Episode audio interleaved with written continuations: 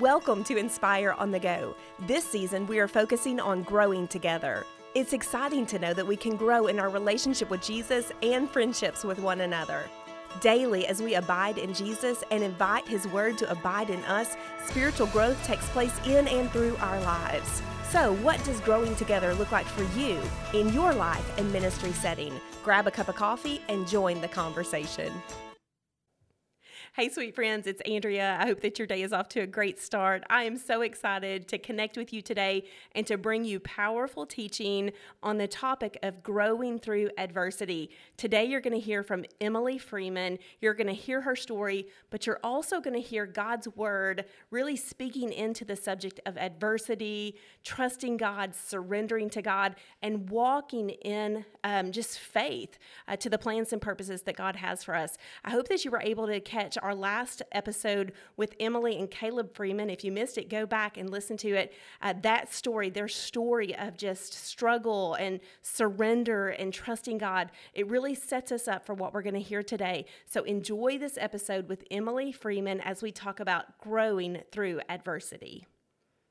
I grew up in Seminole, Oklahoma is a small town. My grandfather was the pastor of that church, and his favorite verse was Nahum 1 7 and many of you know it. It's uh, the Lord is good, a stronghold in the day of trouble, and He knows those who trust in Him. And I will say that is the very first verse that I memorized as a child. Um, I said it over and over again. We quoted it as a congreg- congregation many times, um, but I had no idea how significant those words would be in my life.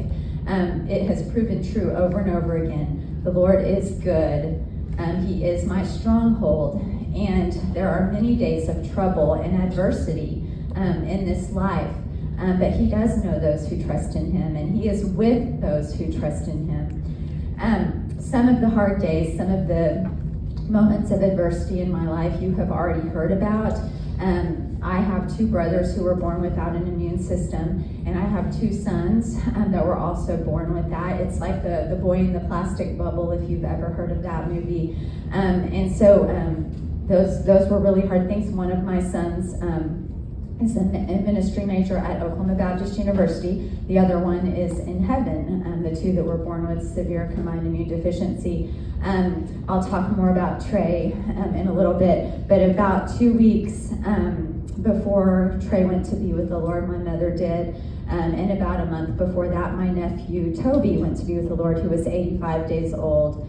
And then in 2017, when Caleb had his car accident, um, a month before that was when my youngest brother suddenly went to be with the Lord, and he left behind um, three little boys mm. um, and his wife. And so we have had a lot of hard things, and there are a lot of different um, things I could talk about when it comes to adversity and just facing those circumstances.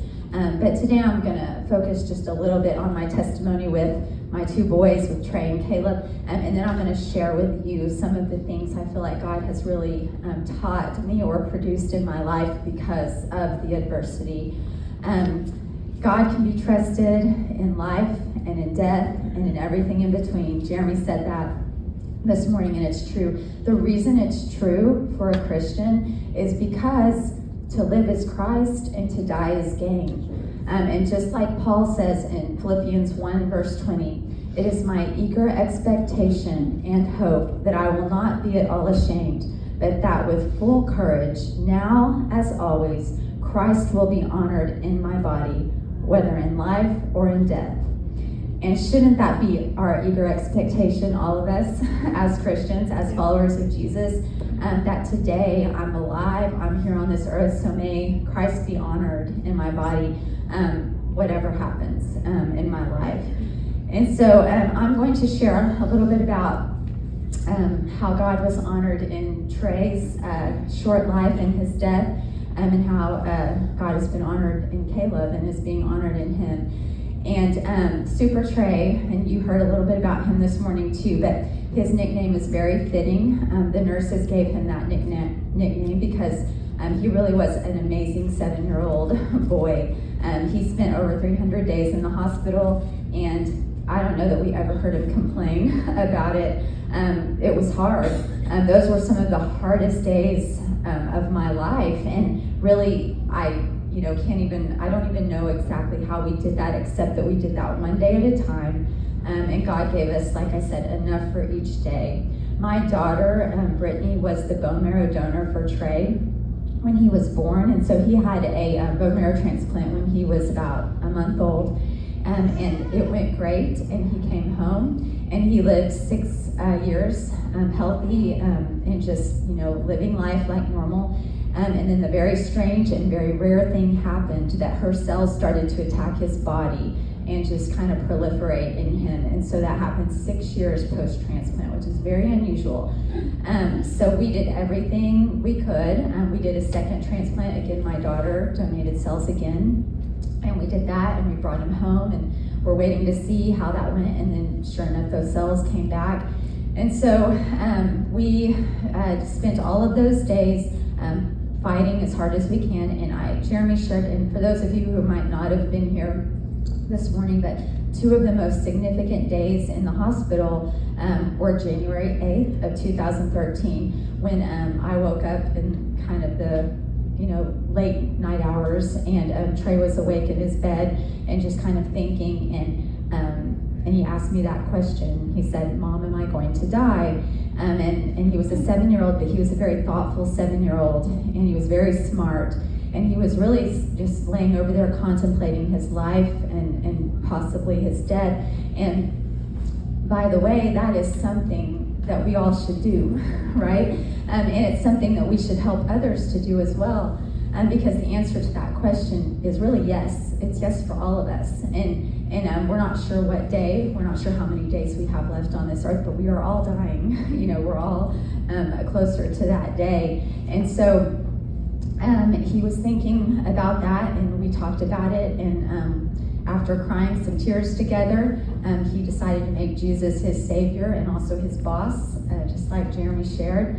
Um, January 8th, 2013 is engraved on his um, little you know tombstone. It says Boss Day on there, and so um, that was you know the most important day um, I actually wear a necklace with that birthstone for January um, 8th around my neck as a reminder of Trey's um, spiritual birthday. So, um, anyway, then about eight months later was the second time that Trey asked that question. And uh, we were again gathered around his bed and knew that this might be our last few moments with him on this earth. And he asked the question again, and, and that's um, as you heard Jer- uh, Jeremy say, that the Lord just so gave me the words to say because I did not know what to say either. But the Holy Spirit was so good um, to be able to look into Trey's eyes and say, um, No, you're not about to really die. You really are about to truly live.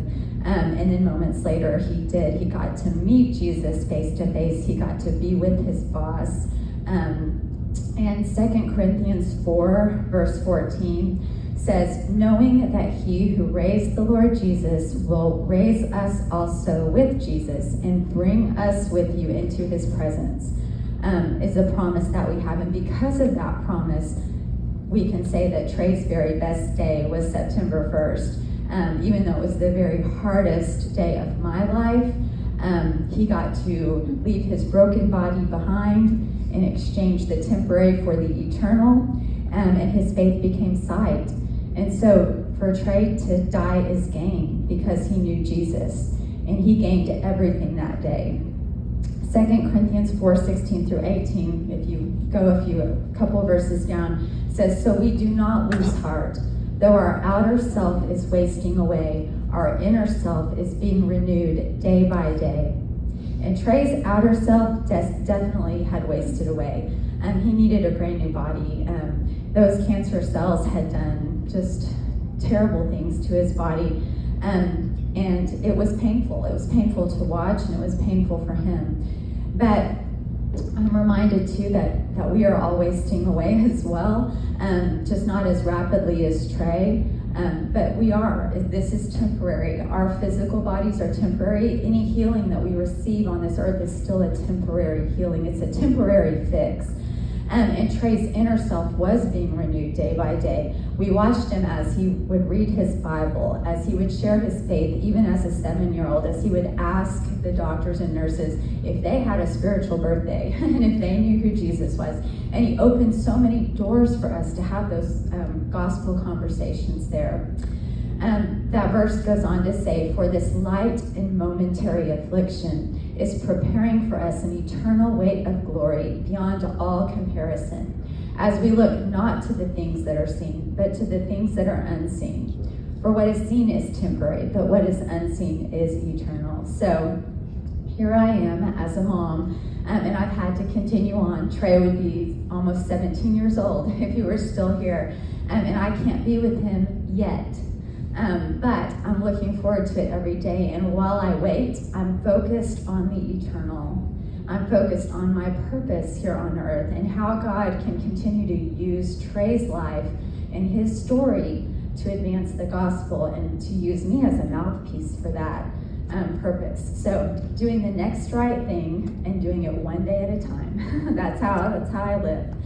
Um, so in that, we've continued on the next right thing, and that's what um, was I was continuing to do when we got that phone call um, with Caleb, and um, so that's just a whole nother type of nightmare, really a living nightmare, and um, just the panic, um, just being overwhelmed, and just really feeling like I don't, this can't be real. I must be dreaming, right? I'm, I'm to wake up any moment, but.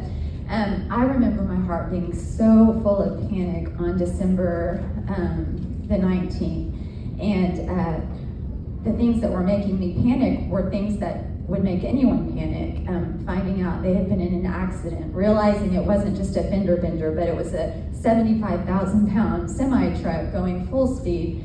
Um, not sure how anyone could even survive that. That they called the fatality team in, that they were talking about preserving Caleb's organs, uh, that he was posturing, which is a really horrible thing if you have a brain injury. Um, and then when the lady said to us, Sir, at this point we need a miracle, and just realizing how serious the situation was and that we had another son that might be stepping into eternity. In 2 Corinthians 1, verse 8 says, We were so burdened beyond our strength that we despaired of life itself we felt we had received the sentence of death. That explains me. Mm-hmm. um, in those moments, that is how I felt. Um, I really did just want to die. Um, but that verse doesn't end there. okay, that's not where it stops. Um, it goes on to say, that was to make us rely not on ourselves, but on God, who raises the dead but God. Yes. Right? Yes. Those two words, they change everything about everything. And so those words have be you know, they they have so much meaning, so many places in the Bible. But for us, I think they've become the most, two most important words in our lives. And I can't really explain with human words the shift in focus or perspective that took place in my heart um, and in my mind just from that panic to the peace um, as God reminded me personally uh, that He was there, um, that He met me right there where I was in that place of I, I just want to die and really I'm, I'm mad too. You know, like there's a whole lot of emotions there, and God, of course, can handle it all. Um, but He met me right there, and He provided people, and He provided promises, and He provided Himself and um, I could go into a lot of detail, and right now that I don't really have time, but um, if you do get a chance to read our book, But God, it has so many things in it. Um, but just to give you a couple, um, there was a lady, a stranger um, in the ER, um, and Jeremy and I were there waiting for Caleb to arrive and just standing there pretty distraught. And she just, I don't know why she was there. She had children with her. Um, obviously, being in the ER, she was dealing with some kind of her own um, issues, but she came over and just put her hands on us and just began to pray. And that was the first moment of God just saying, Here I am, I'm with you. And the words that she prayed were just perfect. And I just, this huge sigh of just relief because I just felt, um, I just felt him. so um, she prayed over us. Then the next person we encountered was Jalinda, and she came directly from the accident scene um, where she had uh, felt God lead her to pull over, and then she had started to attend to Caleb, whereas I think most everyone else on the scene thought he was pretty much done for. Um, she started trying to open up an airway for him and, and listen for him, signs of life in him. And so she came directly to us and she she grabbed our hands. And if you can just even imagine this, like picture yourself in this circumstance. She looked into our eyes. She's covered in our son's blood. And she says to us, Are you Caleb's parents? Because I was with your son and I prayed over him from his head to his toes. And God has told me that your son is going to be okay, that he's going to be well. Mm-hmm. Um, and we're just like, you know, and so you want to hear that so much. You're desperate to hear that. But at the same time, you know the reality of the situation. So but but then again you can sense also that this is the lord that the lord is sending this person to tell you these words to help you um, to trust him and to know that that um, he's in he's in control. And so um, we talked to Jalinda and God continued to send other people like that and it was amazing. He also raised up an army of prayer warriors um, really in Oklahoma but then across the whole nation um, that began praying for our son um, in a really supernatural way because um, they were praying for him fervently and from so many I heard, I, I God put it on my heart to pray for him like he was my own son, um, and it just over and over again, God just gave us these these things, these um, not only these promises, but these comforting words, these messages from others, um, just to say, I'm doing something. And around that time, about 24 hours after we've been, you know, in the ER, I it was put on my heart by him to start writing things down. So I started a journal because I really believed that God was doing something greater um, than what we could see and what we could hear. Um, and so just starting to write it down because God was going to use it in ways that we didn't understand yet. Um, so, um, surrender. It was a big, big moment of just surrender, just Lord, I trust you. I don't know what this is going to look like. Um, it feels impossible, um, but I'm just going to trust you one breath at a time. Um, and as Caleb continued to do more than they thought he would do, we just continued to trust. Um, one day, one uh, facility, one next place, um, one next decision at a time. And so for two months, a little over two months, um, Caleb stayed in that place of just unconsciousness. Um, and we just continued to pray over him, to sing over him, to um, just speak truth and life over him. Um, and uh, we did that continually, fully expecting that at some point God was going to wake him up. I think all the uh, doctors and therapists and people just thought we were a crazy family, um, like in denial, crazy family, because you walk through the halls and most rooms are pretty, you know, um, just, you know, obviously that it's kind of just a time of solemn and, and in our room we have this worship music blaring and we have scripture all over the walls and we're, you know, just so many, like we just had this hope, you know, we had this hope that couldn't be explained and that people thought was was pretty crazy. Um, but then we got the nod, right, Caleb? Oh, yeah. We got the nod. and so. The famous nod. The famous nod. yes, and you saw it on the video very briefly, but the therapist one day just has asked him over and over again, day after day, the same question, like, you know, trying to get some kind of response. And all of a sudden, it, it was like God said, Here you go, it's time, right? Now's the time. Now's the time. And, and so that was just a moment of celebration and and oh we were so excited but i wasn't surprised. I really wasn't surprised. I knew i knew that god was going to do it um, after that things were very slow fast i will say because In the brain injury world, waking up from that is very uh, slow process, but actually happened really quickly for Caleb too. Um, and his speech came very slow. He used to have to point to like a spelling chart and try to spell things for us. Um, one of the first words he spelled was um, cheesecake. Uh, so um, we knew he was hungry. so, um, but he ate a lot of cheesecake. And I'm not fat. so he stopped eating too much cheesecake at some point. Um, but he did have to relearn every single thing. So even swallowing, walking, speaking, I mean, all of it. And it was very slow. It was like having a, you know, 17 year old toddler again that was relearning everything. Um, and but it's true, his spirit was so amazing. They prepared us for all the worst things. Like as he emerges from this, he'll probably be angry and violent, and he'll say things and do things and like you know all of that. But there was none, none of that at all. Um, Caleb woke up very sweet um, and very funny and like wonder, wonderful to be around. I feel like everybody wanted to just hang out in his room with him because he was just such a joy to be with. Um, and he was very focused on God's plan and purpose for him. He was focused on that early on. He was very worried about his brother who had been in the car with him, um, wanting to make sure that he was okay. Then he was worried about the semi truck driver, so he wanted to make sure that he knew Jesus and you know that we had talked to him. So he can't. He just was very much focused on others.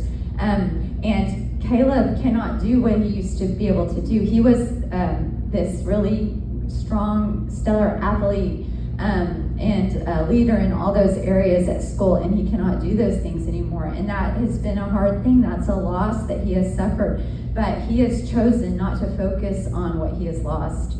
Um, he's focusing on instead on what he has gained. And I think it's just so true that everything with God, every what if, every um, oh, you know, if only, right? Every what if it becomes even if. Okay, so God turns every what if into even if. Because even if I never do this again, even if my dreams don't come true, even if this situation does not turn out how I hope it will, I know I can trust Him. I know He's got me. I know He'll He'll use me. And so He's on mission and He's focused and he really does say what has happened to me, like Paul said in Philippians, has served to advance the gospel. And so I hope you get a chance to talk to Caleb today before you leave. But I just want to share really quickly. I still have some time, right? Just a little bit. Um, just what I have learned through adversity. Three quick things. Um, and so um, I feel like we all, especially in America and in this culture, we see the suffering and the hard things as something foreign and something like we just don't feel like we should have to suffer. And we feel like everything should be fixed right away, and, and you know, um, we're used to being comfortable. Um, but I think that actually adversity is something we should be thankful for and something that we can find joy in. Um, life is hard, it's hard for everyone. Um, but for followers of Christ, we should not be surprised by adversity. And we should suffer well it's important that we suffer well. It's important that people see a difference in us when we suffer because our hope is not in this world. Um, 1 Peter 4 12 through 13 says, Do not be surprised at the fiery trial when it comes upon you to test you, as though something strange were happening to you. But rejoice insofar as you share Christ's sufferings, that you may also rejoice when his glory is revealed. And we rejoice not because we're going through something hard, but we rejoice because of what that produces in our lives. Romans 5 uh, 3 through 4. But we also rejoice in our sufferings, knowing that suffering produces endurance, and endurance produces character, and character produces hope. And so adversity, hard things, they produce good things in our lives. They bring us closer to the Lord. They help us um, to represent Him well while we're here. Um, one of the things that adversity has produced or does produce in our lives is a life of desperation for and dependence upon God. And I would say specifically um, through the power of prayer and the necessity of prayer. Um, as I shared before the verse um, in Second Corinthians, that we were burdened beyond our strength. That's that's how we, you know, when, when hard things happen, that's a lot of times how we feel. We're burdened beyond what we can handle. And it causes us to be desperate. It causes us to realize we're not in control of everything. Um, and there, there's one who is, and we need to look to him. Um, it's to make us look to him. It's to make us not rely upon ourselves, but to depend upon him. Um, I mentioned that I kept a journal, and um, one of the things that I talk about is prayer because prayer became such. Um, I, I mean, I've always believed in the power of prayer, but it took on a whole um, another level for me as we walked through this with Caleb. Um, verse 11 of that passage goes on to talk about the importance of prayer. It says, You must also help us by prayer, so that many will give thanks on our behalf for the blessing granted us through the prayers of many. And I believe that's what's happened today. I think many of people are giving thanks to God on behalf of, of us, on behalf of Caleb, because of what God has done through the prayers of so many people and how we're getting to see those prayers now take fruition in Caleb's ministry and how God is using him um, to advance the kingdom. And this is what I wrote in my journal shortly after the accident. I wrote, We believe in the power of prayer, but we are experiencing the power of prayer in a mighty way. The knowledge that thousands of people are praying around the clock and all over the world is both humbling and oh so encouraging.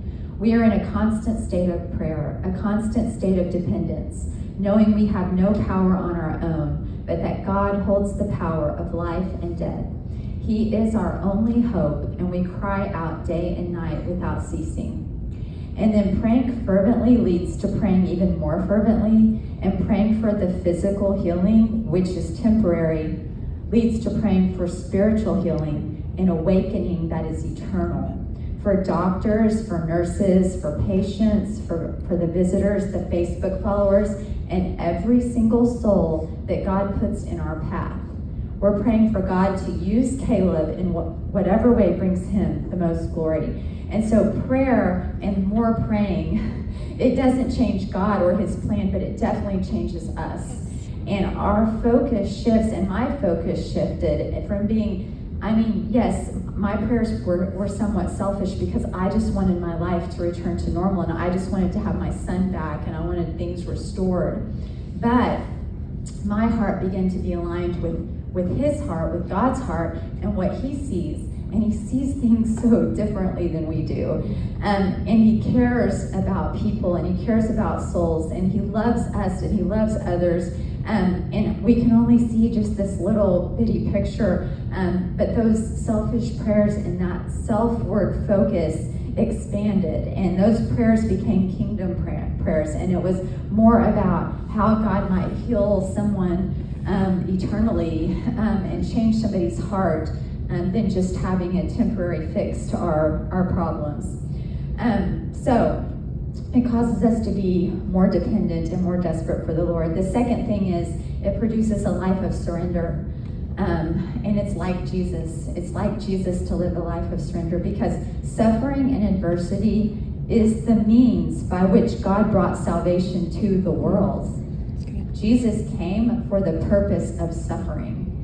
Hebrews 12, verse 2 For the joy set before him, he endured the cross and that's what it is it's a joyful sacrifice. He gave up, and we give up something that we love for something that we love even more. That's what joyful sacrifice is. And as followers of Christ, we are called to surrender, and we are called to that joyful sacrifice every single day. I mean, that's what we signed up for when we made Jesus our Lord and Savior. And as Paul did, and as the disciples of Jesus did, we can say, What has happened to me has served to advance the gospel. Let what happens to me today serve to advance the gospel. Because I surrender all, I sing it. I sing it in church. but do I mean it with my heart? Do I mean it if it means that I really do have to surrender something that I that I really love? If it means I have to surrender my children, if it means I have to surrender the most important possession I have on this earth, do I still surrender all? Because we can sing it and we can pray it, but it's it's different when it's actually it's actually happening to you. And so I want to live in such a way where I am surrendered all the time. Um, and it is a daily thing. And you can only do it by the strength of the Lord, Him in you. It's not something we do independent of Him, that's for sure. Um, the third thing is adversity produces eternal perspective, and it reminds you of the brevity of life and the urgency of the gospel.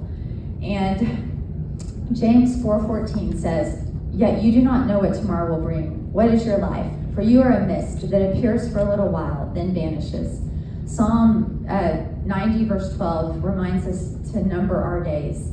Teach us, Lord, to number our days.